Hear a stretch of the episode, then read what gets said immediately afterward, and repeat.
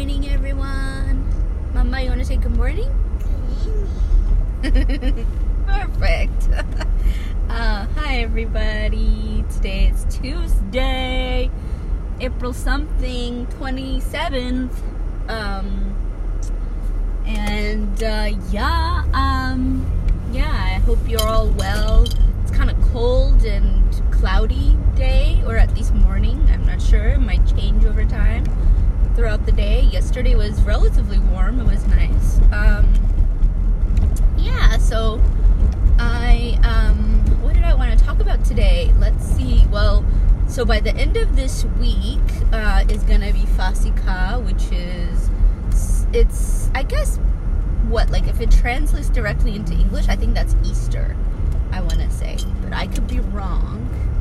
Um, but anywho, Fasika is like a really big celebration when I was growing up in Ethiopia, and it still is for a lot of um, Ethiopians that that follow the Orthodox Christian um, uh, religion, and um, Ethiopians are very religious, whether they're like Muslim or uh, Orthodox Christians or even other types of Christians. They tend to be very um, um, they, they tend to be very spiritual and very religious. So um, it's Fasika is a really big celebration. Usually, well, not usually.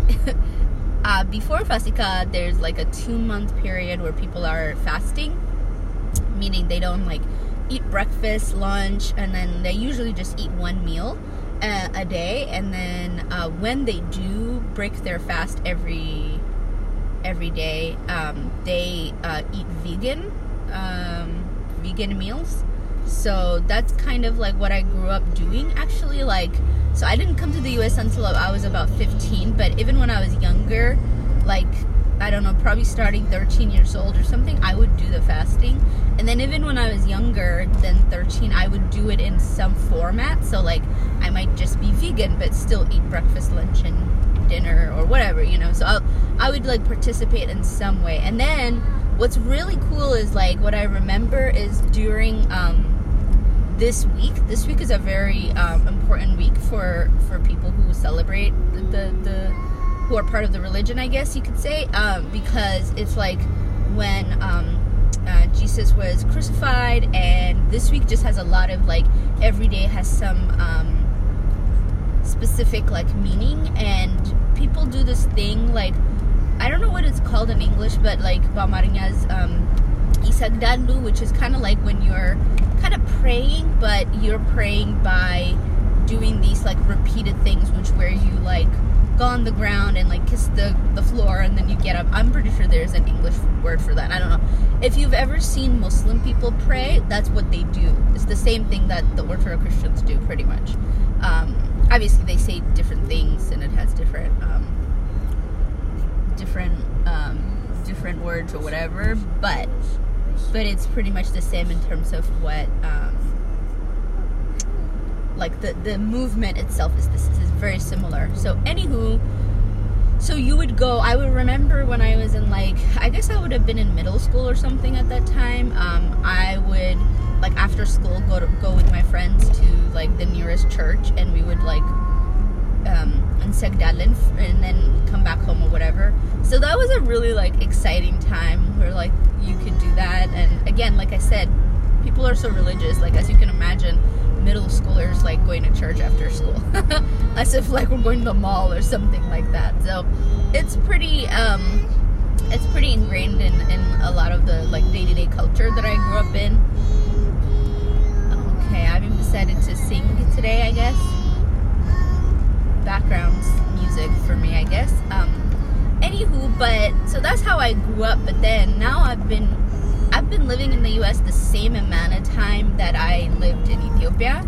So it's kind of like now my memory of like growing up and like what I did growing up and the like kind of the immersed culture is kind of starting to fade. And so I don't always remember like all the things we did or um, like how we used to celebrate it. Sometimes I forget the names of the holidays. And it's just like, I don't know. I mean, you know, my parents are still very involved in the Orthodox Church, so they're very, um, on top of that stuff, they still pretty much celebrate it. They still do all the fasting. They're very they're very good at this kind of stuff. Um, but I'm not, and I was really never really super religious anyways. I mean, I think again when I was younger, I did those things as part of like this is ah babe. Can I record my podcast? Please? Can I record my podcast?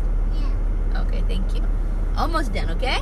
So yeah, so anywho, but I but I feel like I um wasn't always that religious even when I was in Ethiopia. But again, it's like it's part of the culture, so it's not just real because it's religious. You do it also because that's what everyone is doing, and it's really beautiful. Like the way I don't know, it's just something about it.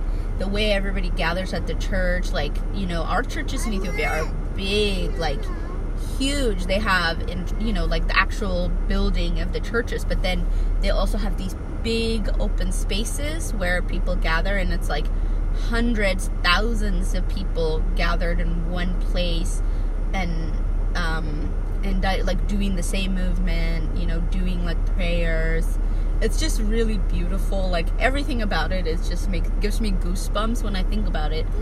And um, and just to be part of something greater than yourself and like be with people of all walks of life but you're really all the same at that moment because you're all wearing like similar stuff. Everybody wears like white uh, which is our you know ethiopia's traditional clothing and we all wear that go and it's just it's just amazing and so anywho but a lot of that is kind of fading away from me now because again i've been living here in the us for a while and now i have my own family and we i mean I just think that I'm just like, oh my god, like it's kind of fading away, and I, I, how am I gonna make sure to uh, keep some of that culture? And I guess, I mean, I don't fast of it now, so it's like, I don't know. I mean, I don't.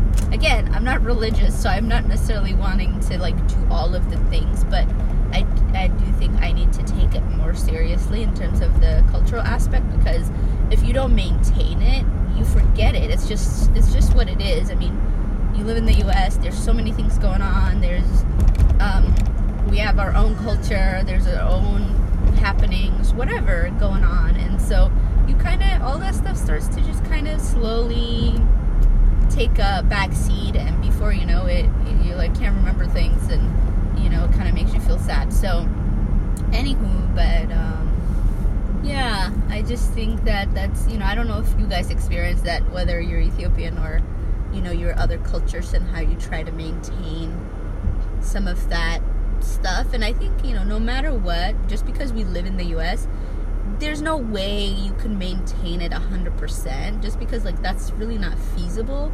You're completely in a different culture but de- definitely i think there's ways that um there's ways that we can kind of continue the the stories and the some of the practices and you know um, you know and I think the one thing I feel happy about is that there are a lot of um, Orthodox churches whether they're Eritrean or Ethiopian of various ethnicities here in um, the Seattle area so it's nice because I know that if you know when I want to do that like I could go and still have similar experience as I did in Ethiopia which is really beautiful like there's several churches in South Seattle, South King County, like North. I mean, there's just everywhere. There's so many churches, so it's kind of nice to have some version of that still available to us, and um, you know that that's that says a lot about uh, the Ethiopians that live in the area and how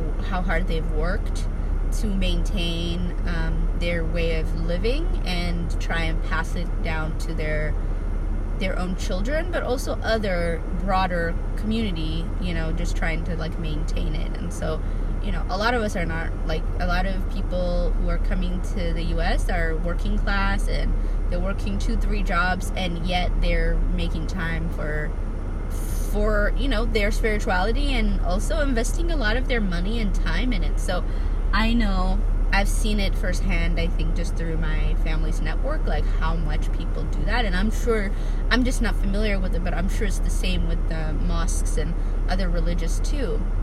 And so it's really cool that I think people are doing that.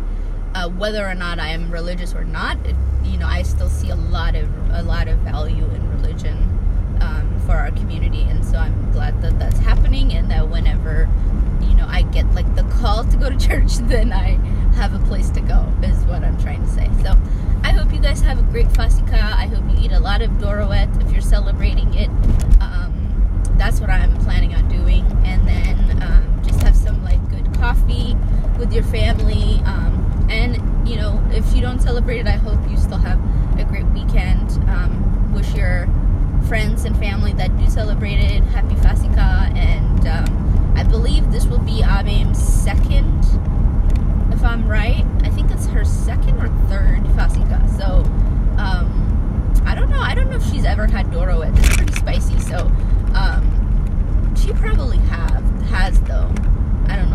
I. My mom probably gives her all the things. I don't even. I don't even watch all the things that she gives her, but uh, I'm pretty sure she's had it before. But uh, if she hadn't, then we'll definitely be giving her some.